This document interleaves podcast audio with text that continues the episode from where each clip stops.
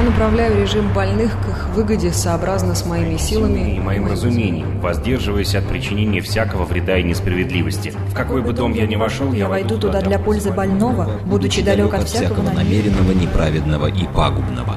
Я, я врач. врач. Программа о том, что помогает и что препятствует развитию здравоохранения в России и мире. О том, как жить, чтобы никогда не болеть.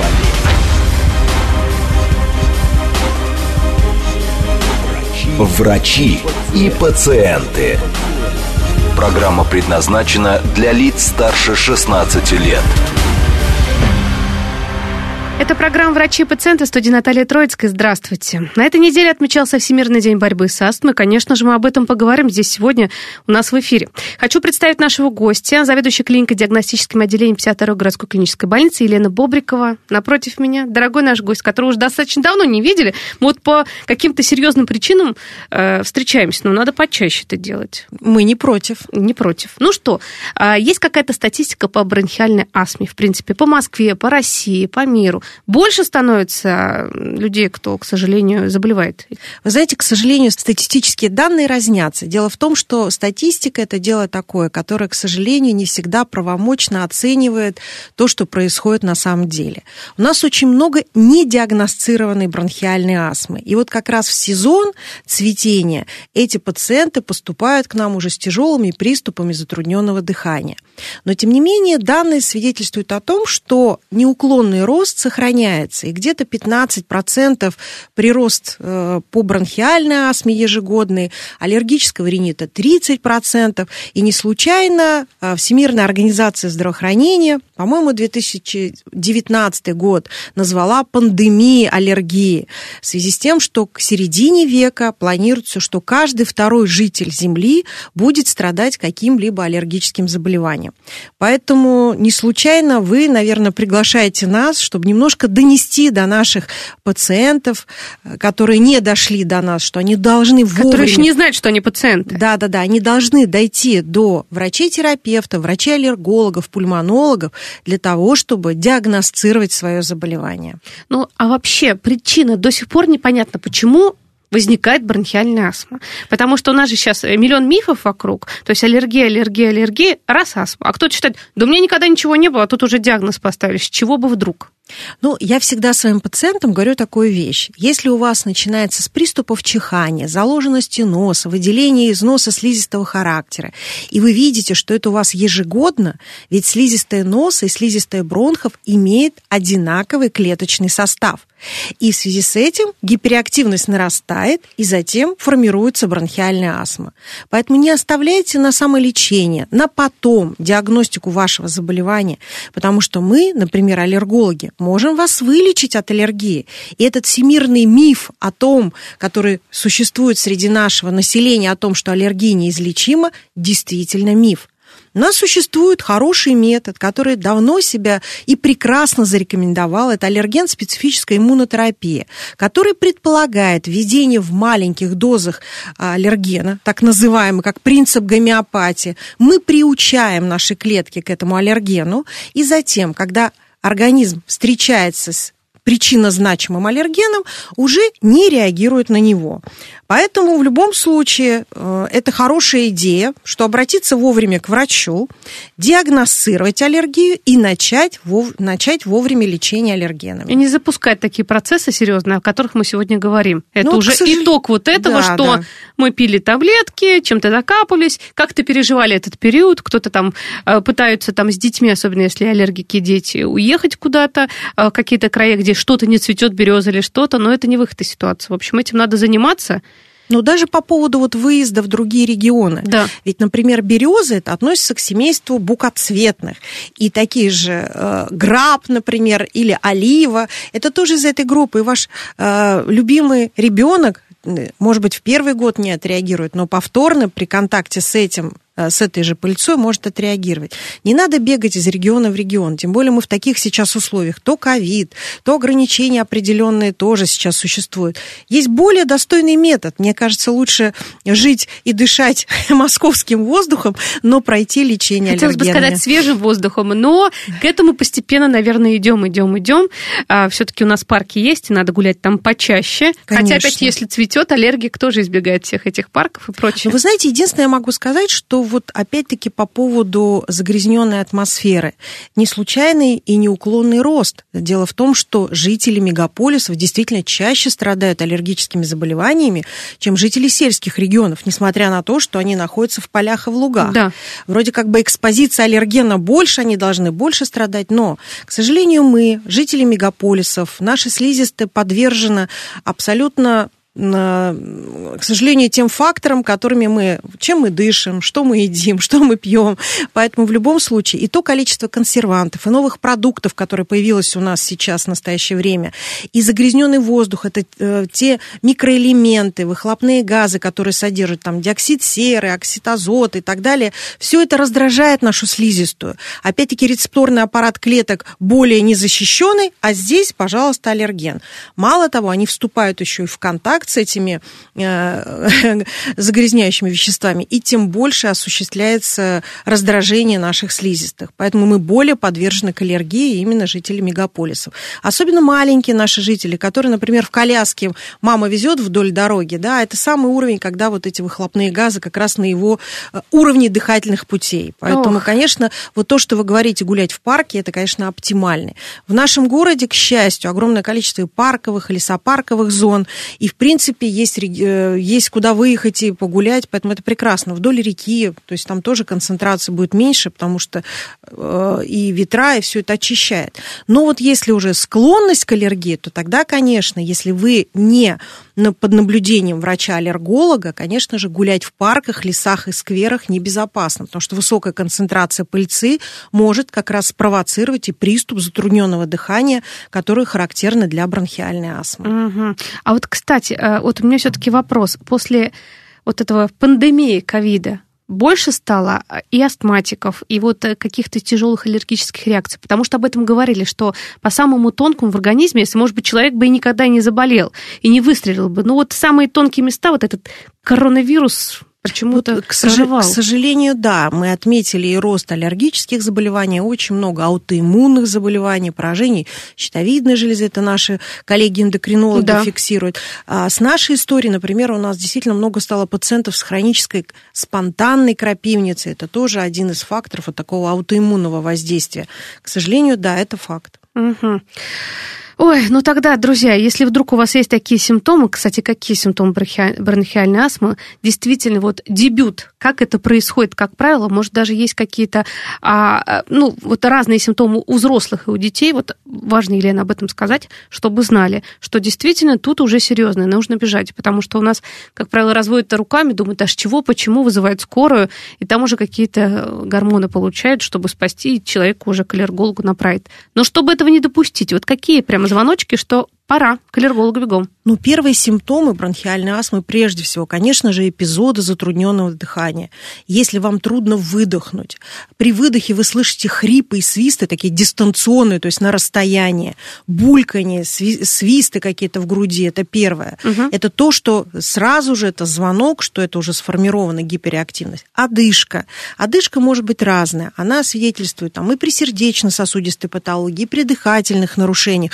Но если вам трудно или вдохнуть, или выдохнуть, в любом случае вы должны обратиться к врачу.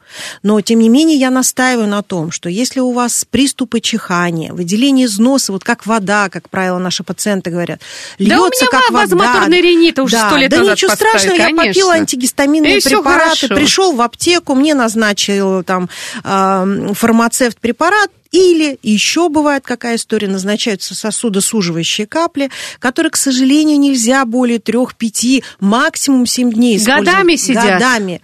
И я всегда своим пациентам говорю, если вы не хотите потом хирургического вмешательства наших коллег оториноларингологов, которые будут просто срезать слизистую, настолько она видоизменяется, то есть это так называемый медикаментозный ринит, обратитесь вовремя. Поэтому, если у вас ежегодно в одно и то же время, то есть вот такая сезонность существует, да, что в сезон, например, цветения апрель-май у нас в Москве цветут деревья, это береза, ольха, дуб, и даже если еще лежит снег, ольха выпускает сережки, когда еще лежит снег, поэтому тоже обратите на это внимание. Затем это июнь-июль, это цветут злаковые травы, это Тимофеевка, райсграсс, мятлик, то, что мы привыкли в детстве, помните, играть э, да. там, петух или курица, это да, вот да, эти да, вот да. мятликовые э, травы, которые злаковые, дикорастущие. И август-сентябрь – это э, полынь, это лебеда и э, семейство сложноцветных подсолнечник. Но э, учитывая, что все-таки вот это вот потепление климата, да, мы отмечаем, что в Подмосковье появилась и амброзия. А амброзия является сильнейшим аллергеном. Мы знаем, что вот по распространенности, например, аллергического ринита, а именно полиноза, э, аллергии к цветению именно к амброзии, это вот наш Ставропольский край, Краснодарский край, у них там распространенность огромная, потому что очень выраженный аллерген – это амброзия. Вот я могу констатировать, что у нас она тоже появилась и в Подмосковье, поэтому это очень выраженные аллергены. Если вы обратили внимание, что в одно и то же время ежегодное обострение, поэтому, конечно же, вы можете и в сезон обратиться для того, чтобы вам назначили правильное лечение, а не заниматься самолечением либо в осенне-зимний период прийти, чтобы пройти аллергообследование и уже вам назначить терапию. Если при контакте с животными вы тоже ощущаете зуд глаз, у вас чешутся глаза, покраснение лица, приступы чихания, опять-таки из носа что-то бежит, и эпизоды затрудненного дыхания, значит, у вас аллергия на э, эпидермис и перхоть животных. И опять-таки миф, без аллергенных животных не бывает. Если у вас нет аллергии на шерсть, то есть еще перхоть, слюна, экскременты животных. Кто-то которые- лысых кошек Конечно, заводит на всякий случай. Перхоть э, существует у них, эпителий существует, и плюс ко всему экс- экскременты, а также выделение их желез, это тоже белковые фракции, которые могут быть аллергенами. Либо при контакте с домашней пылью. Вот, например, некоторые э, девушки отмечают, начиная уборку в доме, начиная безу- безудержно чихать, глаза чешутся. Что это такое? Это опять один из звоночков, на который вы должны обратить внимание и провести обследование, потому что аллергия на клещей домашней пыли, то есть это основной компонент домашней пыли, как раз также и характеризуется круглогодичными проявлениями, а не сезонными, потому что мы с вами все равно в доме ежегодно и круглогодично, поэтому эти проявления. И с чем мы столкнулись? Вот как раз с пандемией, ведь большое количество наших э, москвичей стали жить э, э, офис, офис, Офис переехал дома. дома. Да, все дома, И- с утра до да, вечера. И они стали контактировать с домашней пылью чаще, то есть они находятся в домашних условиях. Поэтому, опять-таки, рост этого. Если раньше они эм, элиминировались, да, уезжали из офиса, э, вернее, в офис уезжали из дома, то теперь вот эта экспозиция с домашним аллергеном увеличилась, и поэтому мы также отметили прирост как раз аллергического ринита к домашней пыли, э, вплоть до вот формирования бронхиальной астмы. А как от этого вообще можно избавиться, вот от, от- от этих клещей домашней пыли? Потому что если человеку, например, поставили этот диагноз, и он, например, ну как бы наблюдается у аллерголога, но еще до серьезного лечения не дошел, только вот диагноз поставлен. Как дальше быть? Потому что полностью можно ли избавиться? Вот, но он, правда, везде, вот эта домашняя пыль, это клещ. Он же везде. А, Дело в том, что совсем элиминировать клеща Да. домашней пыли у вас не удастся. Даже стерильные условия, настолько микроскопические наши друзья, эти пироглифидные клещи, которые называют, размножаются в геометрической прогрессии. И вот я в свое время была даже на производстве, где производят этих клещей. Ну, вот именно Зачем для, их производят? для диагностики Уже и для лечения. То есть специальный завод, который производит для лечения и диагностики эти, эти, эти растворы. Так вот, там стоят стеклянные кубы, где просто небольшие кусочки им добавляют питательного, питательной среды. Они, когда мы посмотрели под микроскопом, то есть там такая э, активная жизнедеятельность, огромное количество. Поэтому, вы знаете, даже, конечно, мы рекомендуем нашим пациентам элиминационные мероприятия, то есть уборка дома, использование хороших пылесосов, неиспользование натуральных э, ковров, шерстяных одеял, подушек все-таки исключить, потому что э, если пух и перо само по себе является аллергеном, оно еще плюс ко всему является питательной средой для клеща домашней пыли. Поэтому обратите на это внимание, что если в вашей семье есть аллергик, ребенок это или взрослый, чтобы у вас были все-таки гипоаллергенные постельные принадлежности, чтобы в комнате, где вы больной пациент, да, наш клиент потенциальный, или ребенок э, живет, чтобы не было мягких игрушек, потому что они тоже на себе адсорбируют э, пыль, а это тоже питательная среда для для опять этих же клещей. Если у вас есть домашние животные, мы все прекрасно любим, и я тоже собачник, поэтому я тоже и кошек, и собак люблю. Но а если кто больше аллергичный, собаки или кошки? Вы знаете, а, э, если как бы э, если взаимооценивать по количеству, да. конечно, и эм, собакам, и кошкам аллергия достаточно сильная. Самый сильный аллерген это перхоть лошади. Но лошадей мы, к счастью, дома не держим. Да. Но тем не менее кошки чем чреваты? Мало того, что сама шерсть шерсть перхоть, они же еще лижут себя. И вот эта э, слюна, то есть белок слюны в взаимодействии с этим, э, с шерстью и перхотью, более выраженный аллерген, чем, э, конечно же, шерсть собаки. Но, тем не менее, и тот, и другой, и то, и другое животное достаточно сильный аллерген. Поэтому, если уже запустился механизм аллергии, то, к сожалению, здесь либо с, провести беседу с нашим домашним питомцем и изолировать, по крайней мере, из комнаты, где спит или больной человек, человек или ребенок однозначно.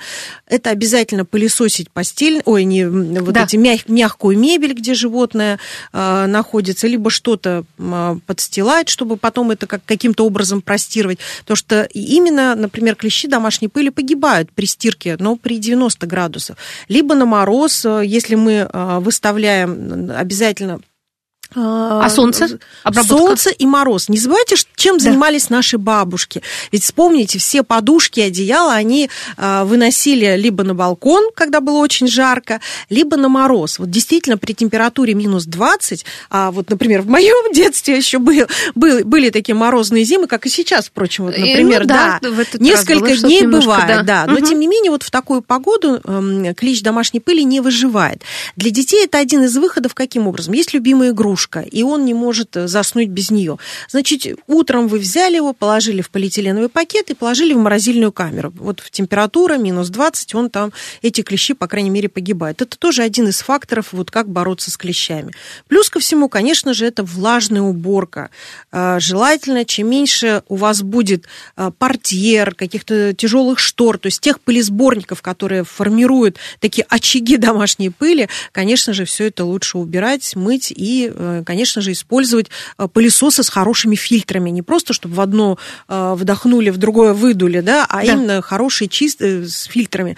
Плюс ко всему, не забываем об очистителях воздуха. Они Но, работают все-таки, очистители Вы знаете, воздуха? да, потому что все равно какую-то часть они на себя забирают. Да, это не стопроцентная гарантия. И плюс ко всему я хотела бы обратить внимание аккуратней с увлажнителями. Потому что, вот, например, клещи домашней пыли, для них оптимальная среда – это тепло и сыро. То есть, когда влажность высокая, они также активно этим пользуются и активно размножаются. Поэтому будьте аккуратны. И вот по статистике, например, самые огромное количество или там неуклонный рост именно э, аллергии к домашней пыли, вот к клещу домашней пыли, это э, страны, это типа Австралия, это Великобритания, то есть страны, где тепло, сыро и влажно круглогодично. Поэтому вот Таиланд, например, это да. тоже те страны, где отмечается вот большой рост именно аллергии к домашней пыли. Поэтому с влажностью тоже быть аккуратным, потому что mm-hmm. сейчас вот это увлажнение, э, увлажнение это самый главный фактор. Поддерживать нужно правильный режим и, естественно, поддерживать э, гипоаллергенные условия быта. А вообще, что любят наши легкие бронхи? Вот давайте вот с этой стороны зайдем. Мы о патологии говорим, э, что нельзя, тем более сейчас поговорим вообще про жизнь с бронхиальной астмой, конечно же. Но вот для здорового человека что любит? Конечно, сейчас скажете, свежий воздух, э, Дыхательная гимнастика. О, дыхательная гимнастика. гимнастика. Почему бы и не плавание? Потому что это тоже одна, один из факторов, когда дыхательная мускулатура участвует увеличиваются дыхательные объемы. Это пение. Пожалуйста, это Пение? тоже, да, это же тоже Это один из профилактика это всех заболеваний? тоже, ну не всех заболеваний, но по крайней мере дыхательные объемы правильно формируются, вас учат правильно дышать. Это тоже, но опять-таки это прогулки на свежем воздухе, это дыхательные упражнения, которые вы там же будете на свежем воздухе осуществлять. Легкие вам скажут с большой благодарностью, если вы будете гулять э, на свежем воздухе. Не только в парках, в лугах, полях, почему нет? И, конечно же, если есть возможность, это морской климат, который тоже оптимально считается для дыхательных путей, и горный воздух. Поэтому у нас есть Алтай прекрасный, мы можем съездить, пожалуйста, Пятигорск, Кисловодск, где и чистый воздух, и горный воздух. И плюс ко всему, конечно же, очень хорошо хвойные леса, потому что там фитонциды, которые обладают и бактерицидным действием, и многие астматики вам скажут, что они себя очень хорошо чувствуют именно вот в- в когда чистый воздух. Э, Многие практикуют еще также спелеотерапию, это вот лечение как раз в соляных пещерах и Да-да-да-да-да, шахтах. да. Это тоже это не излечит вас ни от астмы, ни от аллергии, но профилактировать или, например, улучшать свое качество жизни, это вам поможет. А вот, кстати, можно как-то разделить и по симптомам и вообще понять, это сезонная аллергия, либо это уже вяло текущая бронхиальная астма. Вообще есть такое состояние, либо тут уже или-или? Ну, ну, вы знаете, я думаю, что мы не будем говорить, что такое вялое текущее. Астма это все-таки острое состояние. То есть приступ затрудненного дыхания при бронхиальной астме, конечно, редко бывают кашлевые формы, когда, например, нет такого. Да, да, нет такого, что прям вот выраженный приступ удушья, но постоянно кашляет и кашляет. Очень часто это у детей бывает. То есть такая гиперактивность бронхиального Вот так дерева. подкашливает, подкашливает Поэтому ребенок в течение лучше, там. лучше бы, конечно, в любом случае обратиться к врачу, чтобы э, диагностировать и на правильный путь поставить лечение. Ведь только под кашлем может и неврогенным, как бывает там у, у- маленьких детей, ну, у детей, Да. особенно школьного возраста на стрессе. Либо у взрослых, например, такое заболевание, как гастроэзофагальная рефлюксная болезнь, когда заброс идет, раздражается слизистый, и бывает кашель и подкашливание. Многие думают, что это вот э, пройдет, но это еще больше. И есть даже такой диагноз, как ГЭРБ-ассоциированная бронхиальная астма. То есть она запускает постоянно вот это раздражение, которое может вызвать. Поэтому я еще раз призываю, не занимайтесь самолечением и прислушайтесь э, к мнению врачей, которые вам назначат правильное лечение. Я еще хотела бы отметить такой момент, э, вот у вас это прозвучило, и вам назначат гормоны. Да. Вот если это экстренно острый приступ, да, вам назначат, может быть, для снятия купирования э, именно гормональный препарат. Но я бы хотела сказать, что сейчас существует огромное количество ингаляционных препаратов, которые содержат в своем составе гормональные вещества, но биодоступность, то есть действие на организм, минимальна. И я думаю, один из факторов, что многие лекарственные препараты, которые назначаются при бронхиальной астме с содержанием гормонов, они их можно использовать у беременных. Это тоже степень безопасности. Это Да. тоже, я всегда об этом говорю нашим пациентам, потому что вот эта стероидофобия, то есть боязнь назначения гормонов, сначала была даже у врачей. То есть вот когда только появились эти препараты. Сейчас это переломлено. Я считаю, что очень правильно, потому что лучше правильное назначить лечение, чтобы не вызвать затрудненного дыхания и приступ, который потом трудно будет и сложно снять. А, Дело в том, что есть препараты, которые только для снятия купирования приступа. Они, можно их купить и в аптеке. А они Ну, должны быть дома на всякий случай, потому что вот, ну, мы говорим да, как раз, если что экстренно, экстренно, да, но вдруг. этот препарат только купирует, он не снимает воспалительного процесса в дыхательных путях. Поэтому сейчас даже вот есть у нас такая глобальная инициатива национальная по э, лечению бронхиальной астмы международная, есть у нас наши региональные э, федеральные рекомендации, которые предполагают, что даже мы назначаем теперь уже базисно, то есть для снятия купирования приступа, препараты, которые содержат в своем составе и гормон, и препарат, который расширяет бронхи. Это очень важно, чтобы было прикрыто воспаление. Не просто сняли, купировали приступ, а еще прикрыто было воспаление. Ведь аллергия – это в исходе, это воспалительный процесс. Не Все это гнойный, забывают, не да. гнойный воспалительный, а именно воспалительный процесс. Поэтому его нужно обязательно вылечить с использованием противовоспалительной терапии. И с этой целью как раз вот эти современные препараты нам в помощь. Поэтому бояться этого не нужно. И если вам доктор их назначил, мы всегда назначаем контрольный осмотр, чтобы пациент пришел, чтобы мы его посмотрели, оценили, откорректировали дозы препаратов. И поверьте, если это вновь выявленная бронхиальная астма или сезонная, мы назначаем на определенный сезон. Спасибо, Елена. Сейчас мы идем на новости, посмотрим, послушаем, что в стране и в мире происходит. После этого вернемся.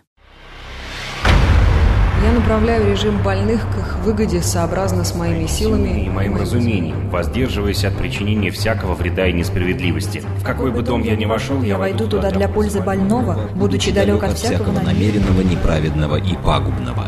Я, я врач. врач. Программа о том, что помогает и что препятствует развитию здравоохранения в России и мире – врачи и пациенты. Продолжаем наш разговор. У нас в гостях замечательный человек, прекрасный врач Елена Бобрикова, заведующая клиникой диагностическим отделением 52-й городской клинической больницы. Говорим мы сегодня об аллергии, о бронхиальной астме, потому что Всемирный день на этой неделе отмечался, борьбы с, э, с бронхиальной астмой. И вот, Елена, вы сказали такую вещь, что к середине века, да, уже каждый второй человек в мире будет страдать аллергическим заболеванием. Это, конечно, грустно, но что ж, мы загрязняем планету Земля, вот люди, и пожинаем плоды. И вот эта вот цивилизация тоже дает свои вот нехорошие вещи. Ну что делать? Будем с этим как-то жить. Кстати, как жить? По поводу диагностики бронхиальной астмы как раз и поговорим. Как это правильно происходит? Итак, человек задыхался, например, чихает активно, и решился, наконец, не просто выпить какую-нибудь таблетку первого или второго поколения э, против аллергии все-таки, или не лечиться у фармацевта, а отправился к терапевту. Как происходит дальше? Как правило, терапевт. А сейчас у нас, например, в Москве а, есть такая программа, которую прописали все ведущие эксперты.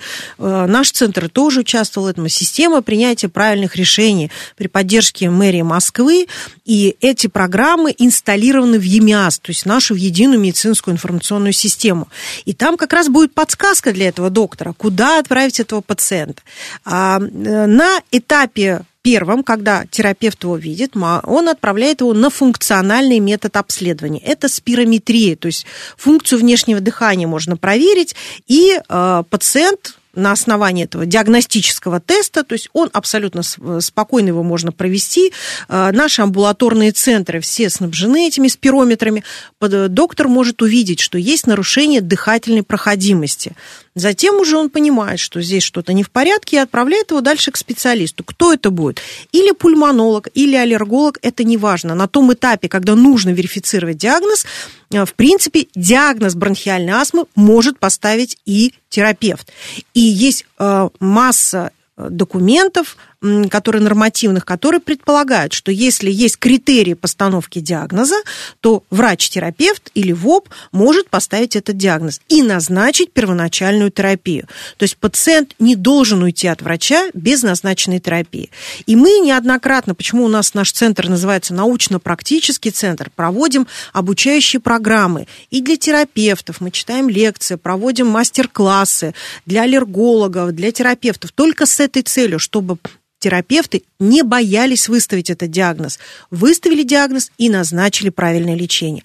А вот следующим этапом уже, когда мы выставили диагноз бронхиальной астмы, мы выясняем, а что же причина. Если это аллергия, конечно, это удел нас, аллергологов, иммунологов.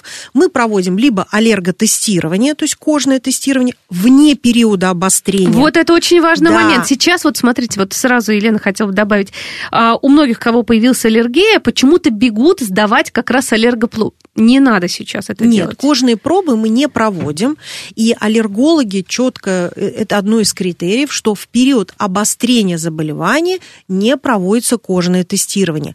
Но у нас есть э, сейчас дополнительный инструмент. Это определение по крови, то есть специфические иммуноглобулины класса И, которые мы можем определить. И вот здесь вне периода обострения или ремиссии это тоже можно вот в настоящее время, в период обострения а, провести. Мало того, сейчас, конечно же, вне ОМС, скажем да. прямо, но тем не менее есть современный метод, такой как аллергокомпонентная диагностика, который предполагает 300 аллергенов и компонентов, и это нам опять-таки в помощь, да? да, ну на основные пищевые, пыльцевые, бытовые, а, инсектные, то есть на укусы и ужаление насекомых. Это дает такую полную картину и раскрывает карты врачу-аллергологу. Это такой как паспорт больного аллергика, который может нам помочь в перспективе. Каким мы начнем аллергеном лечить? Возможно ли лечение, есть ли ограничения по этому. То есть здесь уже вот эта карта, которая поможет затем а, врачу-аллергологу назначить правильное лечение. Вот что важно. Именно что правильное лечение, а не просто симптоматически убирать где-то чего-то. И вот это очень правильно вы говорите, что есть симптоматическое, то есть симптомы, да, то есть прием тех же антигистаминных препаратов, тех же капель, глазных или э, спреев для да. носа. Это только снятие симптомов. Мы не вылечиваем, а снимаем симптом. А вот если, а... кстати, вот, Елена, угу. если все-таки вот так снимать, чем опасно? А именно просто снятие симптомов и в долгий ящик я убрала, ничего у меня там нет э, страшного. Ну, Чем чревато? Во-первых, вот привык, привыкание к каким, каким-либо каплям раз. И таблеткам. И к таблеткам тоже, да. Если особенно используют, например, первого поколения антигистаминный препарат, а у нас до сих пор они широко применяются. Еще как. К сожалению, да. Поспать-то а... побольше подумаешь, 24 часа в сутки И понимаете, состоянии. особенно мамы, которые дают своему ребенку и отправляют его в школу, а потом мы требуем каких-то хороших результатов от них. Потом, опять-таки, это вопрос к нашим мамам. Хотите ли вы, чтобы ваш ребенок в сезон, когда и ЕГЭ, и ГИА эти всевозможные, тестовые контрольные, а ребенок ваш спит на приеме антигистаминных препаратов. И ведь надо отметить, что и антигистамины второго поколения есть ряд э, молекул, которые у 10% населения тоже вызывают тоже? седацию. Да. Поэтому не все так безоблачно. Поэтому еще раз призываю, что не надо заниматься самолечением. И, к сожалению, вот эта трансформация, да, мы его еще там называем аллергический марш у аллергиков. Сначала это был аллергический ринит, бронхиальная астма, атопический дерматит. А по срокам мы, давайте вот это вот, ну, вот, как например, правило, если наш, ребенка. наш классический да. аллергик, э, который к нам приходит из педиатрии, он прошел этап дерматита в детстве, вот этого атопического дерматита, как раньше его называли там диатезом. Красные щечки, диатезом, ручки да. расчесанные. Сейчас да, это да, все-таки да. более правильный это угу. атопический дерматит. Затем в возрасте 3-4 лет все это формируется в разряд аллергического риноконъюнктивита, когда из носа бежит приступы чихания, зуд глаз, а затем возрасте там, 6-7, у кого в 10 лет формируется бронхиальная астма. Вот, к сожалению, такой пациент как раз к нам приходит в 18-летнем возрасте уже с бронхиальной астмой. Благо, что у нас все-таки в Москве хорошо работают и детские аллергологи, и есть ряд пациентов, которые проходили вот эту аллерген-специфическую иммунотерапию в детстве.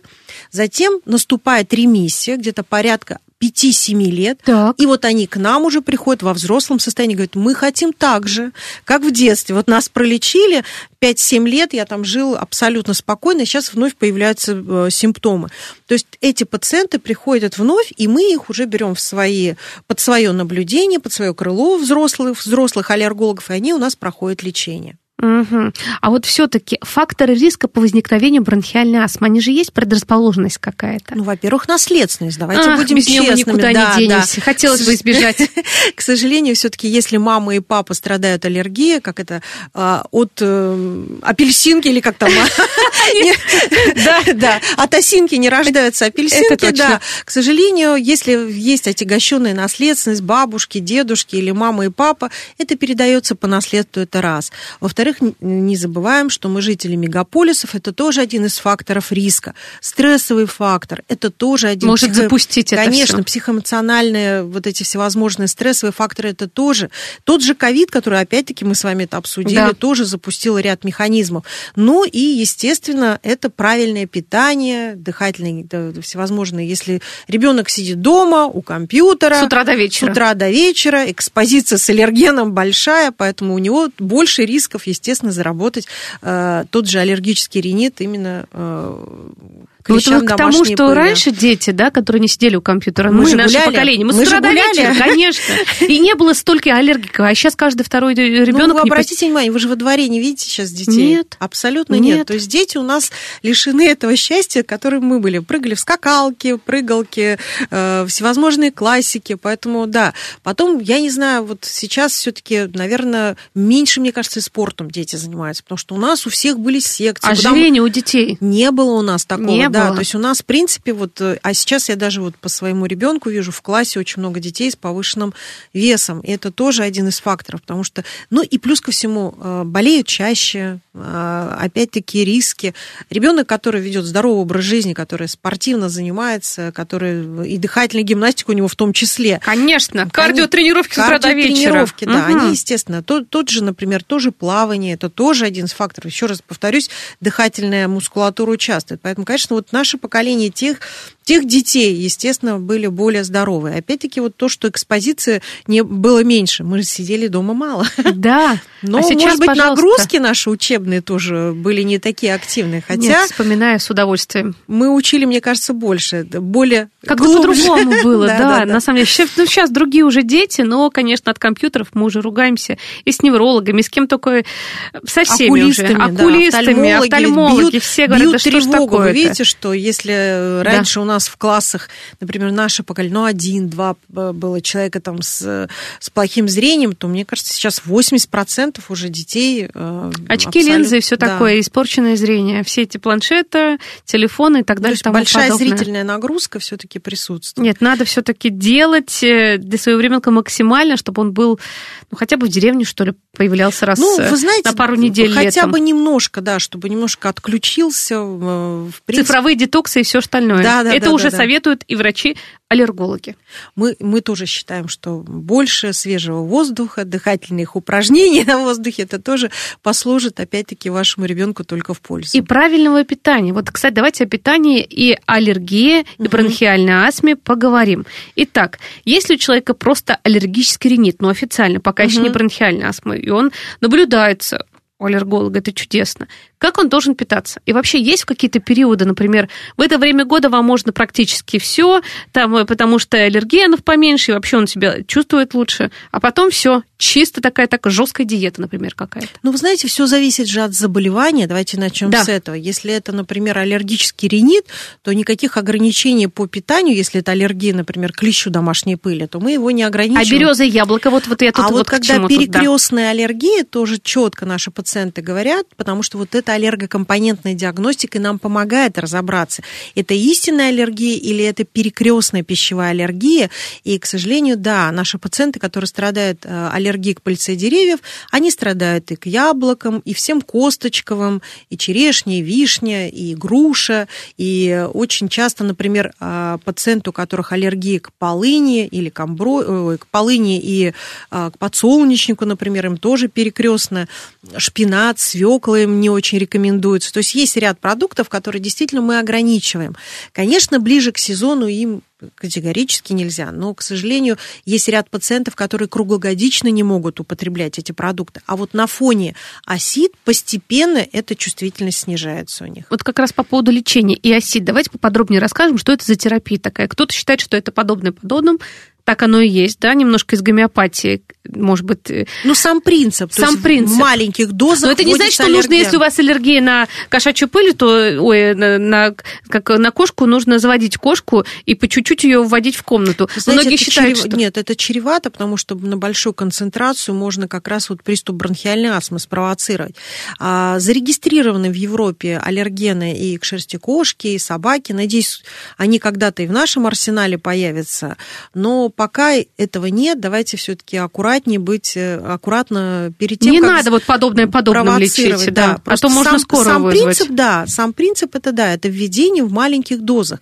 И если ранее мы были ограничены только введением подкожным, введением аллергенов, э, разводили, вводим и до сих пор используем этот метод, но э, расширились возможности сейчас. И таблетированные препараты появились, и растворы для введения под язычной формы, то есть зарегистрированы новые формы лекарственных средств, и клещ домашней пыли, и пыльца деревьев, и злаковых трав и, например, той же амброзии, угу. поэтому сейчас у нас, конечно, возможности расширены. Угу. Это, еще раз повторюсь, вне сезона цветения, то есть поэтому на прием к врачу-аллергологу вы должны прийти где-то осенью угу. для того, чтобы успеть еще пройти до обследования и э, появиться э, у врача-аллерголога уже заключением о том, что вы здоровы, что у вас нет противопоказаний для введения аллергенов, и начать лечение аллергенов. А какие могут быть противопоказания? А, ну, здесь есть относительные, есть абсолютные. Во-первых, Во-первых, это возраст, то есть есть определенные критерии по, возра- по возрасту, это первое. Второе, это, конечно, хронически тяжелые заболевания, которые, ну, это может оценить только врач на приеме.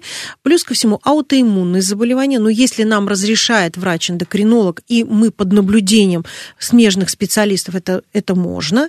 Плюс ко всему, конечно, онкология, это тоже является абсолютным противопоказанием для лечения, потому uh-huh. что это все-таки стимуляция, мы стимулируем наш организм да, на выработку. Поэтому мы и призываем все-таки заранее прийти на прием к врачу, чтобы исключить э, те противопоказания или показания и вот э, начать уже вовремя лечение аллергенами.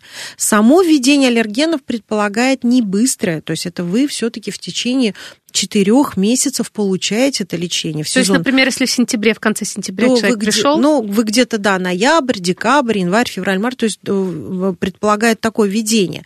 Если это подкожное введение, то это мы э, заканчиваем в сезон цветения. То есть вот началось цветение, мы э, заканчиваем цветение. Если это э, таблетированные препараты или капли подъязычные, то тогда мы и в сезон проводим лечение, чтобы минимизировать э, и уменьшить. Э, таким образом мы тренируем свой организм, потому что там стандартизированные методы, стандартизированные лекарственные средства, которые предполагают это введение. А если это круглогодичное, то здесь нет таких ограничений по времени, вы круглый год получаете лечение, набираете дозу, угу. а затем на поддерживающей дозе круглогодично принимаете этот препарат. Принцип от 3 до 5 лет. Поэтому здесь все индивидуально. Кому-то достаточно трех лет для того, чтобы полностью купировать симптомы. Кто-то проходит пять лет, а, чтобы, для того, чтобы полностью нивелировать симптомы аллергии. Но вот еще раз повторюсь, э, непосредственная ремиссия – это от 5 до 7 лет. Отлично, и можно забыть про какие-то серьезные Конечно, вещи. Да. Даже если аллерген будет под боком, все, человек вы знаете, не то, еще, симптом, еще я хотела, да, еще я хотела важно. бы отметить, что нового, да, угу. что раньше, например, мы не брали на лечение аллергенами астмы, которая не контролировалась или была тяжелой, и считала, что ну как можно лечить, когда там средне тяжелое неконтролируемое течение и тяжелое. Сейчас опять-таки возможности наших аллергологов э, расширились, потому, потому что появились современные иммунобиологические препараты, это таргетная терапия, которая таргетно воздействует на механизм э, воспаления мы переводим в контроль заболевания и уже на фоне контроля заболевания начинаем лечение аллергенами. И если раньше тяжелые пациенты с бронхиальной астмой, со средне тяжелым течением не справлялись самостоятельно, да, там госпитализация, обострение и так далее, то есть на фоне вот этой таргетной терапии пациенты абсолютно счастливы, потому что мало того, что они контролируют свои заболевания, они еще и избавляются от аллергии. А это предполагает уменьшение объема и базисной терапии, то есть как раз вот тех же гормонов, да, да, которые мы да. назначаем. Они не используют гормоны для обострения, это тоже очень важно. Поэтому не бойтесь обратиться к врачу, даже если у вас вот такое неконтролируемое течение, всегда можно рассмотреть альтернативное лечение. Давайте поговорим, конечно, о народных методах. К сожалению, до сих пор а, мифов очень много. В интернете всего почитаешь, э, некоторые же, а вот надо вот, вот этот народный метод, вот этот попробовать этот от бронхиальной астмы. Вот скажите, вот по вашему опыту, хоть что-то подобное помогало когда-то? Вы знаете, вот э, мы недавно как раз тоже была программа, которую ведет наш главный врач Марьяна Анатольевна Лысенко.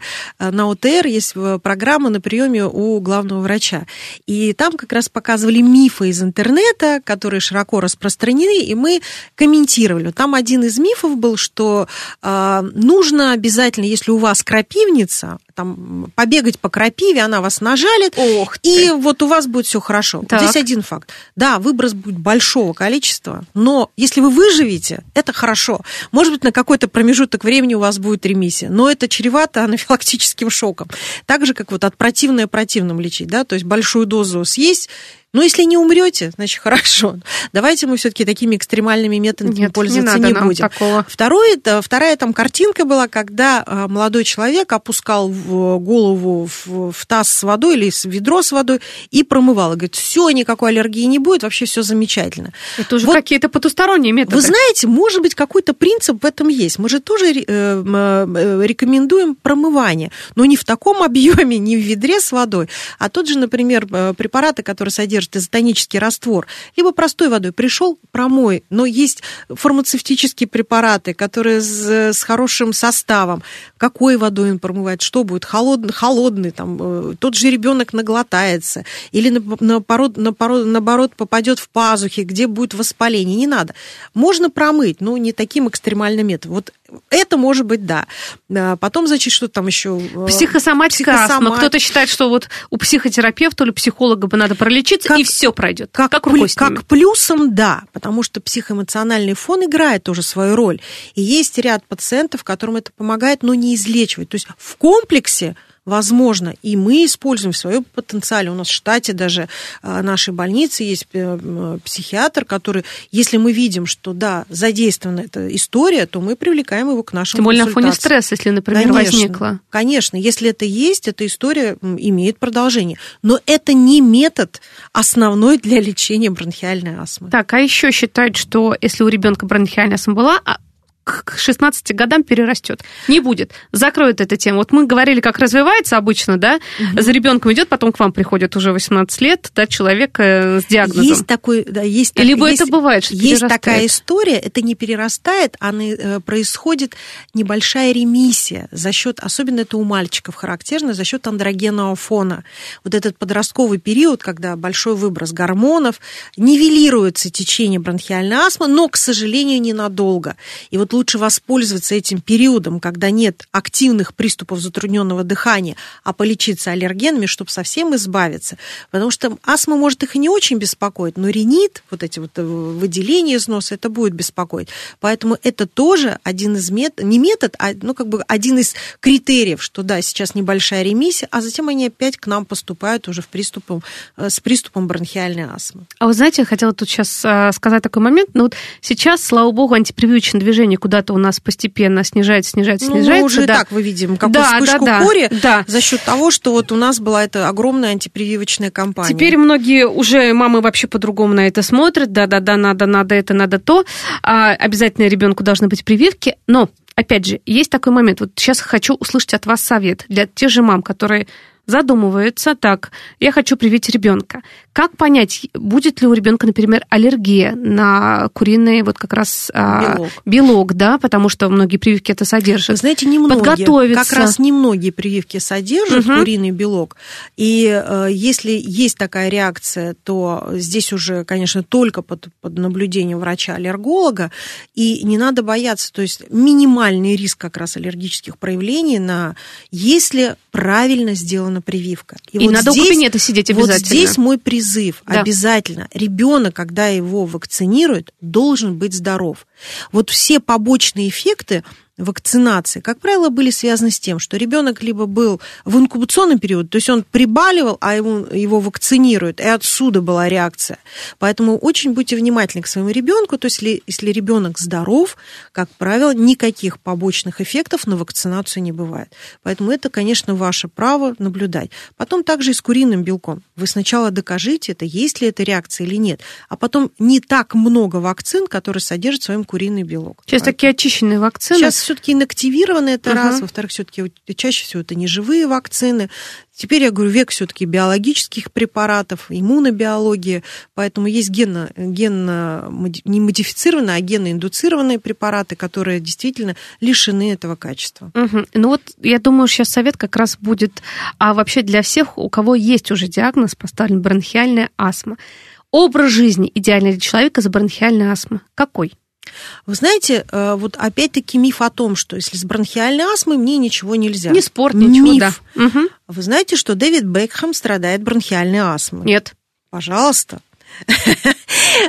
Например, такая певица, как Пинк, которая э, с огромным дыхательным объемом Какой голос, да. поет и собирает стадионы, тоже страдает бронхиальной астмой. То есть все это мифы. Надо, Поэтому да. была правильно подобранная терапия предполагает, что человек не ограничен ни в чем. Прекрасно. Спасибо большое. Было очень интересно. У нас в гостях была заведующая клиника диагностическим отделением 52-й городской клинической больницы Елена Бобрикова. Спасибо.